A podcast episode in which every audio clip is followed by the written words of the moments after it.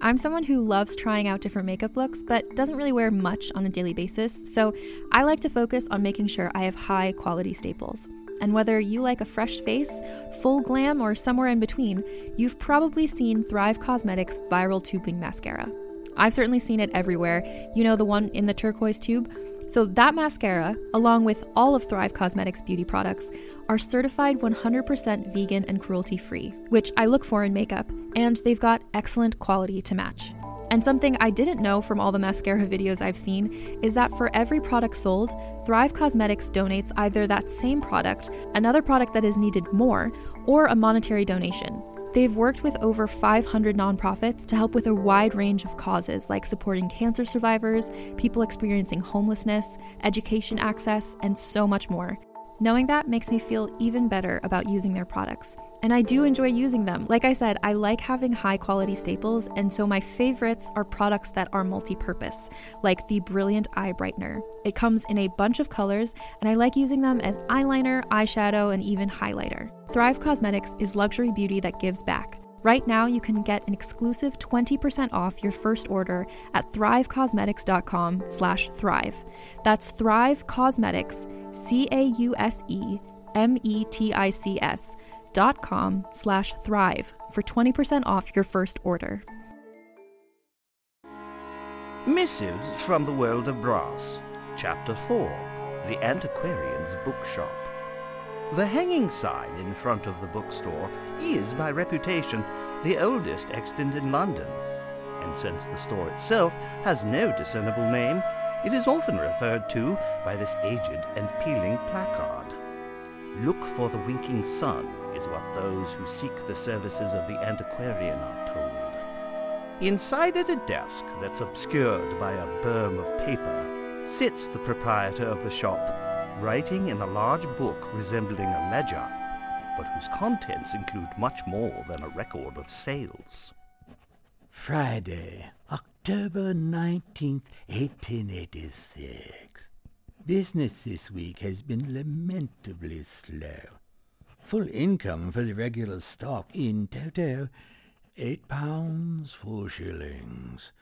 What folly I chose in going into the book trade, and how few its current pleasures. In days long past, a few hours at the stalls on Paternoster Row could yield treasures causing catalepsy in your regular bibliophile. Today it yields nothing but fox copies of yesterday's popular sellers and other rubbish. Yes, there still is the occasional idiosyncratic delight. Obtaining an excellent edition of Francis Bacon's De Augmentis Scientiarum, for example, just last month, and grazing my fingers over its luxuriant inner pages before fixing its sale price. But, oh, so few. I should put up a close sign in the window and retire for good. Why not spend my twilight years tinkering in my workshop instead? I did have a bit of excitement around the special collection, however, earlier this week. I had the customer pegged for a client of the special collection immediately, for he wasn't the sort of gentleman you usually see in a bookstore. I'm looking for the antiquarian, he said, his eyes taking me in and my cluttered desk and his considerable height. Ah, I have on occasion been spoken of with that merry nom de commerce, for I often deal in books that are ancient and venerated. Perhaps the name also refers to my advanced years, though. If so, it's a mild jest, and I take no offense. Now, how can I help you, sir? For I do have some familiarity with the stock. With that, I waved a hand towards the monumental piles of papers, manuscripts, bound volumes, triple-deckers, lithographs, ephemera, incunabula, documents, and other detritus of pulp, paper, and papyrus that cover every surface and every shelf of every bookcase of my shop. He did not seem convinced. Find something in this rubbish heap? Yeah, I doubt it. And with that, he turned and clicked the lock shut on the front door. I ain't here for any of this dross. Ah, well, perhaps you're interested in one of my mm, special collections. Special collections, eh? Yeah, what's that about? Our bookstore is known among certain circles for our special items. If, for example, if you are seeking some of the more outre elements of the books and photographs available to the connoisseur of the female form, I don't want none of your nudie pictures and smut. or perhaps you are looking for something more exotic, I have a single copy of the infamous La Sueur de la Reine, the amorous adventures of our Royal Majesty's twin sister, a purely fictitious personage, of course, though the anonymous author is rumored to be the very real poet Algernon Charles Swinburne. Yet, even as I made my tempting offer, he leaned into me with a fierce expression. Now listen, you goat. I've been sent here not for none of your books. Oh. Well then, perhaps you're interested in valuable information. Like what? Um, I do a modest trade in certain indiscreet items that have come my way. Misappropriated love letters, lost personal diaries, plans and diagrams of certain residences. She said you was a devious little weasel. Makes this job easier. Oh dear. Well, might I at least inquire as to who has sent you? It is so distressing to have offended people one doesn't even know. Fair enough. The Angel of Blood. Who? Ah, she said you wouldn't know that name.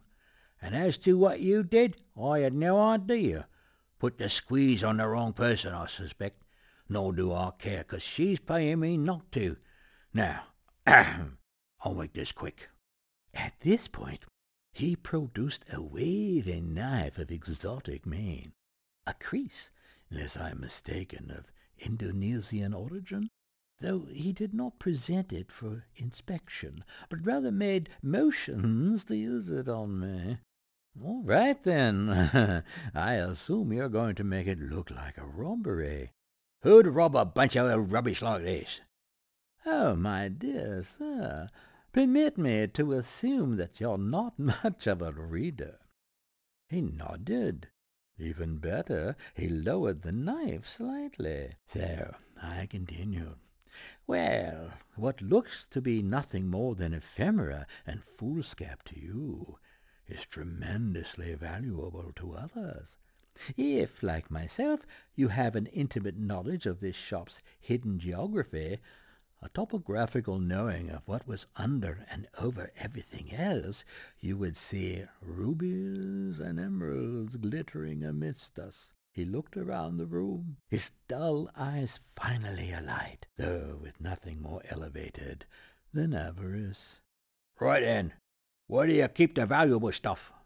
Well, there are some of value in this room, but the special collections are in the basement. Please, before you end my life, let me show one last customer my greatest treasures. I suppose there's time. Uh, no tricks, old man, or I'll paint your shop red. Ah, but all of these books are red already. Uh, a little gallows humour, if you will. Please come this way. And so, trailed closely by this hulking brute, I led the way to the basement stairs, taking up a kerosene lantern as I did. I don't see nothing down here except some more old books. Oh, you are correct, my friend, but unlike the stock above, collectively these books are worth several fortunes. This one, for example, a lovely edition of Plutarch's Lives, in a condition we call very good. Why, look at these pages, over three hundred years old. Uh, it's possible that Shakespeare himself may have gazed upon this very book as he wrote his Julius Caesar and Antony and Cleopatra. Can you imagine that? Though he barely glanced through the pages, he held the book with care. How much is it worth? To a devotee of the bard, priceless, but to a discerning buyer, eight hundred pounds or more. He slipped the volume into his coat pocket. We continued our perusal of my most precious treasures, both sacred and profane. A first edition of Defoe's Moll Flanders, an illustrated Utopia of Thomas More, and an exquisite Wycliffe Bible, one of the few to escape the papist flames. As I brought forth treasure after treasure, I saw the faint fire of bibliomania begin to glow about him. Soon all his pockets were bulging with volumes, and his eyes had grown wide with greed. I dare say, if he hadn't been intent on killing me, he would have become a loyal customer. Yet every browse, no matter how enticing, must at last come to an end. And now let me show you a truly extraordinary Van Loon Atlas. Enough books. You've a date with my knife. But I've yet to show you the pride of my collection. I can scarcely carry out what I've got. Ah, then how fortunate the most valuable item of all is only forty pages long. That got his attention. You see, my friend, Value in the book trade depends upon many, many factors. Hmm, age, of course, and the fame of the author, but rarity, that is what determines the greatest value. You are aware of the American writer Edgar Allan Poe? The one who wrote about the raven, Once Upon a Midnight Dreary? Now, the line is midnight dreary, but yes, yes, that's the one embraced in our age as a master of the Gothic, yet in his time he was an impoverished journalist hack, so obscure that his first book, Tamerlane and Other Poems, had a printing of only fifty copies, of which only twelve are known to exist. As I spoke, I led him further back into the stacks, into a singular alcove where stood a single sturdy bookcase, and on its top a large black box, which I indicated to my would-be executioner.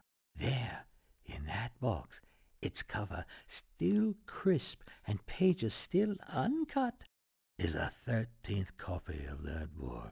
Price inestimable, particularly as it's a signed copy. Now, let me find a stool, and I'll fetch it down. Oh, never mind. I'll get it.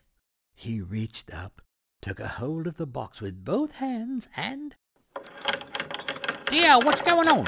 Ah, my mechanical manacles. You see, I do love to tinker. I'm afraid I may have misidentified that particular text.